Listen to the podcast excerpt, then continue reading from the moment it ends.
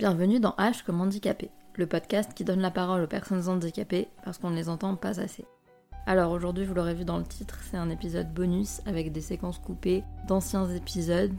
Il y aura l'épisode avec Morgane, l'épisode 6, l'épisode 7 avec Marianne et Yofine, l'épisode 10 avec Ivanka et Lisa et l'épisode 15 avec Laura et Alux. Et on parle de plein de sujets ont des fois des rapports avec l'épisode et des fois pas. On parle par exemple de galère de bus avec la RATP, d'homophobie euh, dans les communautés non blanches et on parle aussi de valdisme intériorisé et de décriminalisation du travail du sexe. Ouh, j'y suis arrivée. Et après, il y a aussi quelques recommandations culturelles en bonus. Et je parlerai un peu de l'avenir du podcast et de du format, euh, du nouveau format que j'ai en tête. Voilà, je vous laisse avec les séquences coupées. Parce que oui, j'ai des capacités qui sont peut-être différentes que toi, Jean-Michel Valide, mais c'est pas une raison pour laquelle euh, ça, me donne, euh, ça te donne le droit de, bah de, de, me fermer des portes, littéralement, quoi. C'est pas, c'est pas parce que je peux pas marcher que, je, que c'est ok que je, puisse pas prendre le métro, en fait. C'est pas normal.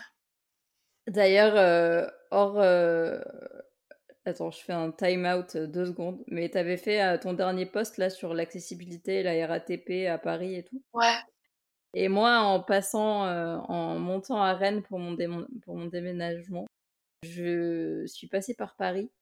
Et il m'est arrivé un truc très classique des bus parisiens qui m'est pas arrivé qu'une seule fois d'ailleurs, alors que j'habite même pas à Paris. Mais tu sais, genre, j'arrive à Gare de Lyon et je, je vais pour prendre le bus et le chauffeur il arrive pas à faire sortir la rampe et du coup il me dit bah non attendez le prochain et il s'en va et, et, voilà et le pire c'est que le pire c'est que on était deux personnes en fauteuil et il y avait un monsieur avec ses deux gamins et ces deux gamins qui avaient genre je sais pas 8 10 ans et, et, les gamins ils savaient mieux que le chauffeur comment faire marcher la rampe. Genre c'était n'importe quoi enfin voilà Fin de la parenthèse, mais c'était. non, mais ça, c'est vraiment bah, daily life d'un Andy euh, en France, quoi. Bah, du coup, t'attends 20 minutes le prochain parce que t'as que ça à foutre, en fait. C'est Andy, ton temps ne compte pas. C'est ça, c'est n'importe quoi. Déjà, c'est marrant parce que je t'avoue que je n'utilise jamais le terme invalide. Oui, moi non plus, c'est vrai. Pour moi, il y a des hommes qui sont Andy, comme moi je suis Andy, mais euh, c'est juste une manière de faire avec nos corps euh, pluriels, mais on est personnellement, je trouve pas qu'on est invalide. De toute façon, je trouve que le terme valide en français est très. Enfin, j'ai un peu du mal. Très médicalisé, je crois. Ben, moi, je trouve qu'il est très euh, connoté à, être productif et efficient et à être euh, à cocher euh, une espèce de, toutes les cases, tous les, organes sont là, tous les trucs fonctionnent bien, alors que les choses, c'est plus complexe que ça, quoi. Ouais, ouais, ben en fait, je crois que c'est ça l'origine du mot valide de base, c'était les personnes qui pouvaient pas travailler, c'était les personnes invalides, tout ça. Je crois que l'origine de base, ça vient de là. Et oui, clairement, c'est très. Euh, c'est limite, quoi. C'est très mécanique, quoi. Très, ouais, mécanique. Je dirais Andy alors. non, mais c'est parce que je me dis que si les personnes nous entendent, je me dis que ça peut peut-être être euh, rude pour euh, des hommes Andy d'entendre.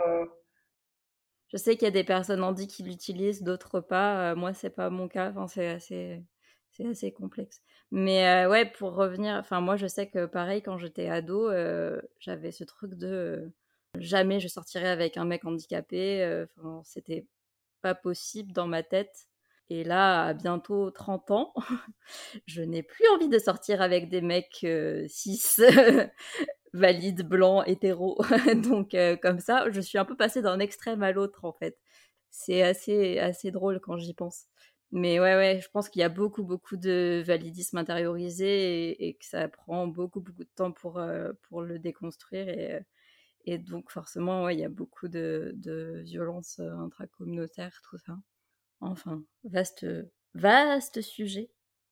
Ah ouais, ouais, mais Un épisode pour en parler, c'est c'est complexe, hein.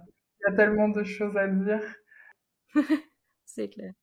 Mais même tel quel, le validisme intériorisé, c'est quelque chose de très, heu, ouais, c'est très rude à déceler en soi parce que comme, heu, nos corps sont souvent perçus comme, heu, pas assez ou pas valables, du coup, on a fort aussi dans nos dans nos éducations, dans nos familles, dans nos institutions ou quoi, bah, acquiescer et heu, vraiment, heu, on on fait même plus attention, mais on le on le on le valide aussi, en fait, ce truc de nos corps ne sont pas assez, ne sont tels qu'ils sont, il leur manque quelque chose ou ça ne va pas par essence, alors que c'est juste une autre manière, en fait, d'être.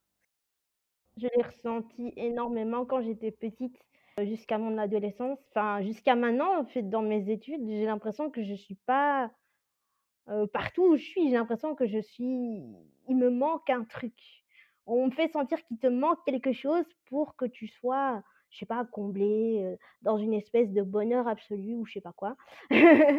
Et du coup, ben, ça m'a tellement perturbée cette sensation de en fait, il te manque un truc, tu n'y arriveras jamais. Ça m'a tellement perturbée que, ben, tu finis par douter en fait. Tu tu finis par douter et tu te reconnais plus et ça prend du temps pour te remettre, en selle, te dire: «Bah, en fait non, il me manque rien du tout, je suis comme ça et voilà quoi, c'est à prendre à laisser».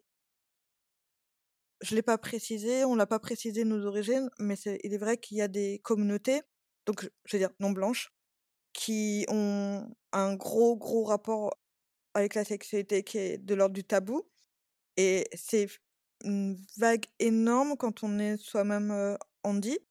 Parce que déjà pour, on va dire, ceux qui rentrent dans leur moule acceptable comme, heu, l'hétérosexualité, c'est même des sujets qu'on n'aborde pas en fait. Je pense à la Russie, ils vont dire, «Les homosexuels, il y en a pas en Russie». C'est on a encore dans le monde des, des croyances comme ça sur, «Non mais ça, ça n'existe pas, c'est, c'est un truc d'occidentaux». Vous devez l'entendre ça. Comme ça, c'est c'est un truc c'est une maladie occidentale, c'est, comme si, il y avait, ouais une scissure, une scission pardon entre, l'Orient et l'Occident. J'ai écouté pas mal de témoignages de personnes, racisées, queer qui disaient que quand elles en parlaient à à leur famille ou quoi, leur famille leur disait: «Non mais ça existe pas chez nous, c'est une maladie de blancs». Moi, j'ai bien envie de rebondir là-dessus pour donner un un petit message d'espoir. Ça se passe pas toujours comme ça dans toutes les familles racisées. Donc, je suis noire et ma famille aussi est noire.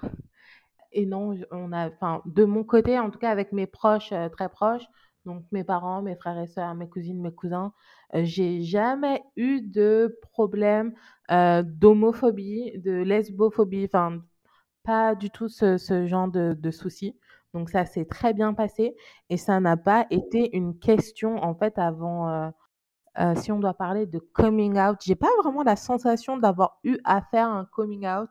Peut-être que je devais avoir 13 ou 14 ans et on a trouvé une photo de moi qui était en train d'embrasser, heu, une de mes copines d'enfance parce qu'on avait joué au jeu de la bouteille, vous voyez?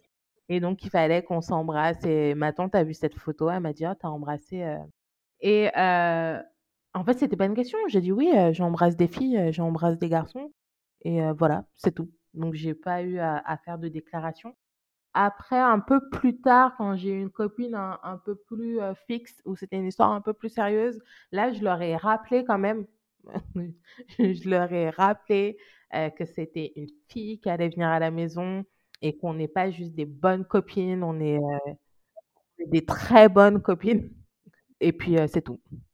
J'ai pas eu de problème là-dessus, mais par contre, là où ça a posé question, j'ai eu des commentaires, heu, qui m'ont un peu fait de la peine plus tard, que ce soit, de du côté de ma famille ou même, heu, d'autres connaissances, à me demander si tout à coup, ma queerness, se développait plus parce que j'avais peur des hommes et que je me sentais plus, safe avec des femmes en tant que personne handicapée. Et je voudrais décorréler totalement ces 2 éléments. Non, pas du tout. Donc je sais pas pour les autres, mais mon identité, mon orientation sexuelle n'a aucun rapport avec mon identité handicapée. Là, on est en train de réfléchir. du coup, c'est hyper intéressant la décrime parce que bah, ça nous donne à réfléchir de ben, comment on va faire pour pas non plus tomber dans un truc où on se fait exploiter par l'État et en même temps prendre en compte toutes les réalités des TDS parce que pour moi, il y a autant de façons de faire de TDS que de TDS. c'est vraiment, voilà, toutes les situations, elles sont hyper différentes. Et en même temps, voilà, en même temps, pouvoir être payé décemment, tout ça. Et du coup, on réfléchit vachement sur ces trucs-là et parce que c'était déjà toléré hein, en Belgique et donc là où c'était toléré, c'était déclaré en tant que soit masseuse, soit dans les filières artistiques, quoi. Performance, vidéo, pour les personnes qui font que de la cam, par exemple. Et je crois qu'on est vraiment là-dessus en ce moment de se dire, bah tiens, comment on fait pour avoir une loi? Parce que là, nous, on a eu la décriminalisation, mais on est en train d'écrire les lois c'est pas tout décriminalisé, mais après voilà, c'est qu'est-ce que qu'est-ce qu'on va faire des lois parce qu'il faut bien des lois.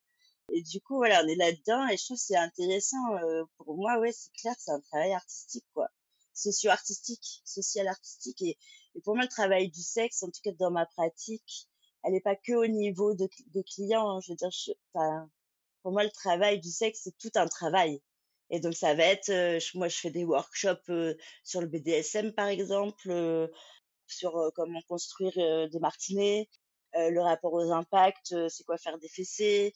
Enfin voilà, il y a. J'ai l'impression ouais que je réfléchis là-dessus.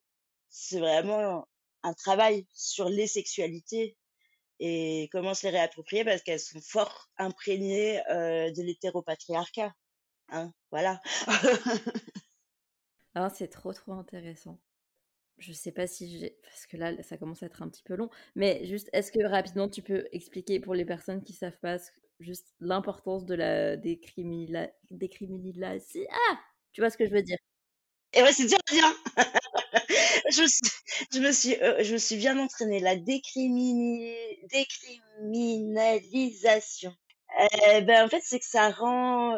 Parce que juste ici, le travail du sexe était un travail criminel. Ça relevait, ça relevait d'un crime. coup, ce fait que, bah, en France, il y avait la criminalisation du client, euh, ce qui a été le, la pire loi euh, passée euh, ever and never. Parce que du coup, euh, ben, je pense que pour euh, les, les TDS français, françaises, ça a été vraiment un coup dans leur pratique, voilà.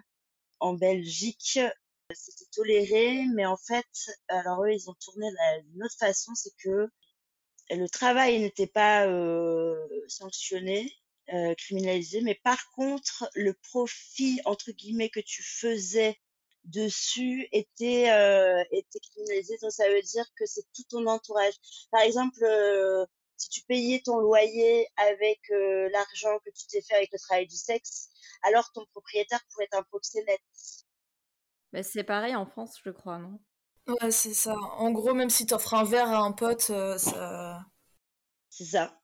Et ben là, du coup, le fait que ça soit décriminalisé, tout ça, tout ça euh, saute.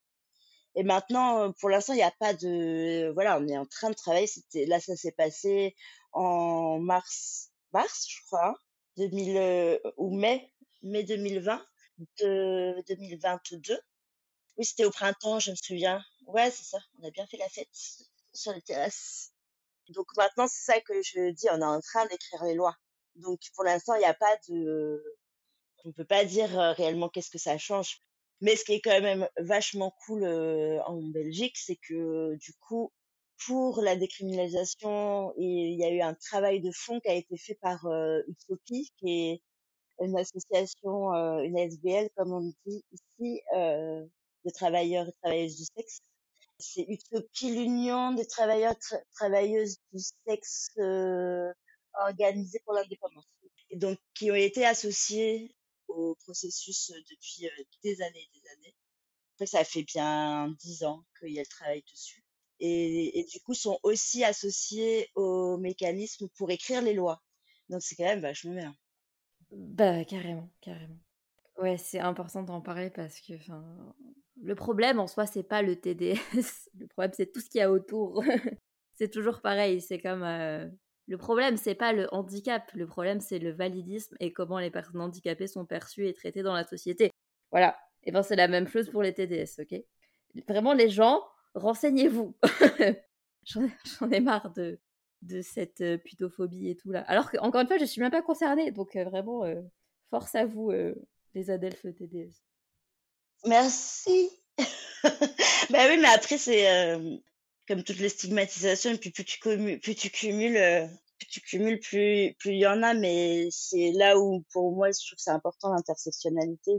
Ou des fois, toi-même, avec tes identités, t'es intersectionnel, quoi. Voilà, moi, je suis racisée, je suis grosse, je suis euh, une personne euh, au genre fluide, euh, voilà. euh, et, et du coup, ben, je sais ce que c'est que l'intersectionnalité à l'intérieur, déjà. Mais je trouve on perd de plus en plus dans les dans les différents lieux de lutte cette intersectionnalité. Oui, c'est vrai que maintenant c'est un peu un mot fourre-tout et on, on l'emploie un peu à, à tort et à travers et c'est un peu perdu de son sens. Et d'ailleurs, c'est important de rappeler qu'à la base, le concept d'intersectionnalité, ça a été inventé et créé par une femme racisée, une femme noire qui était avocate et qui s'appelle Kimberly Crenshaw. Et voilà, c'est important, euh, surtout les personnes blanches, hein, de savoir d'où ça vient quand vous utilisez des termes, s'il vous plaît. Merci. Grave, tellement. Et puis c'est l'interse ouais, l'intersectionnalité dans les intimités. C'est ça que je trouve que c'est le plus intéressant parce qu'on en parle, on dit euh, des grands mots et tout, mais c'est quoi l'intersectionnalité dans nos intimités, dans l'intimité? Quand le politique il touche à l'intime, euh, franchement, euh, souvent, euh, ça fait péter des trucs. hein. Ça fait péter des idéaux, hein, je vous le dis, moi. Me revoilà pour vous parler des recommandations culturelles. Alors, pour ces dernières recommandations culturelles de la saison, il y aura un livre, un podcast et évidemment une série, car euh, je ne peux pas finir ce podcast sans série. La première dont je voulais vous parler, c'est un livre dont j'ai déjà parlé dans un ancien épisode, mais cette fois c'est le tome 2 du coup, parce que c'est une série en trois tomes. Et c'est le tome 2 de Tant qu'il le faudra, un roman jeunesse qui parle d'un magazine associatif LGBT parisien. Et donc on suit toute une bande de jeunes, de jeunes gens queer. Et au niveau représentation, c'est super. Je crois que je l'avais déjà dit, mais je le redis parce que Cordelia, qui est l'autrice du coup, fait vraiment beaucoup de- d'efforts et de choses bien pour euh, la représentation des minorités euh, dans ce livre. Et ce qui est encore mieux, je trouve, que dans le premier, c'est que ben, le deuxième tome est plus gros que le premier. Et du coup, il y a plus de détails sur des nouveaux personnages qu'on n'avait pas avant. Il y a notamment un, un personnage que j'aime beaucoup qui s'appelle Sen, qui est euh, une personne euh, non binaire et autiste et racisée, euh, dans lequel je me suis beaucoup reconnue. Et il y a aussi le personnage de Jade, dont j'avais déjà parlé, mais qui est aussi super, qui est une, une meuf handicapée en fauteuil roulant et pansexuelle, je crois. Ce que j'aime beaucoup, c'est que vraiment, en fait, elle fait un peu de la pédagogie indirecte. C'est-à-dire qu'en suivant les histoires de ces personnages, euh, on apprend des choses sur le validisme, sur le racisme, sur euh, les queerphobies, etc. Et en même temps, on s'attache vachement aux personnages parce qu'ils sont top, hyper bien faits, hyper euh, réalistes, et en même temps drôles et positifs. Donc, tant qu'il le faudra, le tome 2, qui a été écrit par Cordelia, du coup, qui est une autrice queer, et là, à l'heure où je parle, le tome 3 vient de sortir il y a trois jours. Et j'ai très hâte de le lire et d'aller dans ma librairie et de le commander. Et je vais lire ça cet été et ça va être chouette. Voilà, Euh, ça c'était la première reco. La deuxième, du coup, c'est un podcast qui s'appelle Déballe ton métissage, qui est un podcast qui a été créé par une personne qui suit le podcast d'ailleurs, qui suit H comme handicapé. Vraiment, euh, merci Marine pour ton soutien. Euh, je sais que tu vas écouter cet épisode du coup. C'était important pour moi de parler de ce podcast et aussi pour te rendre un peu l'appareil parce que je sais que voilà, T'es euh, une alliée de, de la communauté handi et euh, on en a besoin de plus euh, de, gens comme toi. Donc voilà, c'est aussi pour mettre en avant le travail de personnes racisées parce que je suis certes handicapée et queer, mais j'ai quand même des privilèges et l'un d'eux est la blanchité. Et justement, dans Des balles ton métissage, la blanchité est un sujet qui est abordé, avec aussi les traumas raciaux, la quête d'identité, car comme son nom l'indique, il donne surtout la parole aux personnes métisses et multiraciales. C'est hyper bien fait, c'est hyper pédagogique. Euh, d'abord, au début des épisodes, il y a certains termes qui sont expliqués, et ensuite il y a une discussion et un témoignage. Et c'est vraiment hyper bien fait, hyper qualitatif. On sent que c'est une personne euh, neurotypique qui a fait ce podcast. Et c'est évidemment accessible. Euh, il y a des sous-titres, des vidéos sous-titrées, et des vidéos vraiment sous-titrées et pas juste des sous-titres automatiques. Genre, on sent que le travail de sous-titrage a été fait. Et ça, c'est important, évidemment, sinon j'en aurais pas parlé de ce podcast. Donc voilà, merci Marine, merci pour ton travail. Et le dernier, dernière reco que je voulais faire, c'était évidemment une série. Et je voulais parler d'une série qui s'appelle The Sex Lives of College Girls. C'est euh, une série américaine qui, du coup, comme son nom l'indique, euh, a pour personnage principal euh, des étudiantes qui viennent d'arriver à l'université et qui découvrent, euh, entre autres, les joies de, de la sexualité et des relations amoureuses, etc. Mais pas que. Et ça parle de plein de sujets, car, encore une fois, la diversité des personnages est bien, bien faite, car ce n'est pas une série créée par un mec blanc de 40 ans. Et ça se sent, et c'est top. Ça parle du coup de racisme, de d'homosexualité. Et ce que j'aime bien aussi, c'est que les personnages sont pas trop caricaturales. C'est pas des stéréotypes. Par exemple, il y a un personnage meuf lesbienne et c'est pas le genre de personnage qu'on a l'habitude de voir. Pour ça, c'est vraiment top. Il y a aussi, et c'est pour ça que je voulais en parler, une actrice handicapée dont j'ai déjà parlé dans le podcast, Lauren Spencer, Lolo Spencer, qui a un petit rôle, qui a un petit rôle secondaire, mais qui est quand même euh, qui est hyper bien fait, euh, dans le sens où ce que j'ai bien aimé, c'est que son handicap, c'est un non-sujet total. C'est juste elle qui vit sa meilleure vie euh, d'étudiante avec les autres élèves. Son handicap est un non-sujet et en même temps, ça montre que on peut être handi et sortir et embrasser des mecs en soirée et s'amuser et etc. Et c'est top. Mais le seul bémol, c'est que je dirais qu'on la voit pas assez et que j'aimerais bien qu'on la voit un peu plus dans la saison 3. Et puis, elle a un peu ce côté euh, ressort comique, mais sans jamais se moquer de son handicap ou quoi que ce soit. C'est vraiment, elle est là juste pour faire rire les gens, mais elle se moque pas d'elle-même ou elle, elle se dénigre pas, et ça, c'est top aussi. Euh. Du coup, c'est très drôle et en même temps pédagogique, ça parle de plein de sujets. Par contre, c'est pas disponible en France. Je crois que la saison 1 est disponible sur Amazon Prime, si je dis pas de bêtises. Mais c'est aussi pour ça que je l'ai mis en bonus, c'est que c'est pas très très euh, accessible en France. Moi, j'ai dû prendre un VPN pour la regarder, donc euh, voilà, ça, vous dit un peu la galère que c'est pour la trouver. Mais le truc chouette, c'est que ça a été reconduit pour une troisième saison, et ça, c'est assez rare pour euh, des séries qui abordent ce genre de sujet. Donc euh, voilà, The Sex Lives of College Girls avec Lauren Spencer, entre autres. Et maintenant, je voulais vous parler de l'avenir du podcast parce que j'en ai déjà un peu parlé dans l'épisode d'avant, mais je me suis rendu compte que je m'étais un peu emballée. Comme d'habitude, c'est euh, l'impulsivité du TDAH qui a encore frappé et je me suis rendu compte que j'avais peut-être pas assez réfléchi au format encore et que fallait que je creuse un peu plus le sujet. Parce que pour celles qui ne le savent pas, euh, j'ai eu l'idée du podcast à la base pendant le tout premier confinement.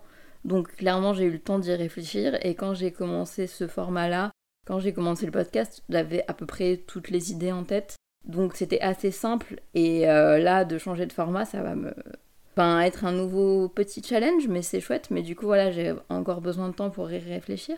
Mais déjà j'ai fait quelques petites recherches et j'ai trouvé un chouette moyen d'enregistrer les messages vocaux sur Instagram, de les télécharger plus exactement. Du coup, Ça veut dire que si je fais des épisodes un peu plus participatifs où c'est les gens qui m'envoient des messages, vous pourrez le faire directement via Instagram en m'envoyant des vocaux et moi j'aurai qu'à les télécharger et les mettre sur mon logiciel de montage. Et ça c'est hyper pratique, ça va me faire gagner un temps incroyable. Et de toute façon c'est plus logique vu que la majorité de mon activité est sur Instagram et quand je fais des appels à témoignages c'est sur Instagram. Donc c'est beaucoup plus logique que vous m'envoyez des vocaux sur Instagram. Et bien évidemment, pour les personnes qui n'ont pas Instagram mais qui voudraient participer, euh, vous pourrez toujours m'envoyer des vocaux par mail en vous enregistrant sur votre téléphone. Et je voulais aussi préciser deux, trois trucs parce qu'il y a des choses dont je me suis rendu compte encore une fois. Malgré le fait que j'essaye le plus possible de diversifier les handicaps, il y en a quand même quelques-uns qui reviennent très souvent, comme par exemple, euh, je sais pas, au hasard, euh, la paralysie cérébrale, ou le CED, le syndrome des dans l'os, c'est très bien qu'on parle de ces handicaps, mais euh, ça serait chouette aussi qu'on parle plus de handicap psy, par exemple, de personnes qui ont un TDI, de personnes qui ont un trouble bipolaire, un trouble borderline, ce genre de, handicap-là, parce que, encore une fois, euh, malgré mes efforts, euh, ça reste encore assez invisibilisé. Voilà, donc s'il y a des personnes qui ont ce type de handicap et qui veulent témoigner là-dessus, encore une fois, mes DM et mes mails sont ouverts.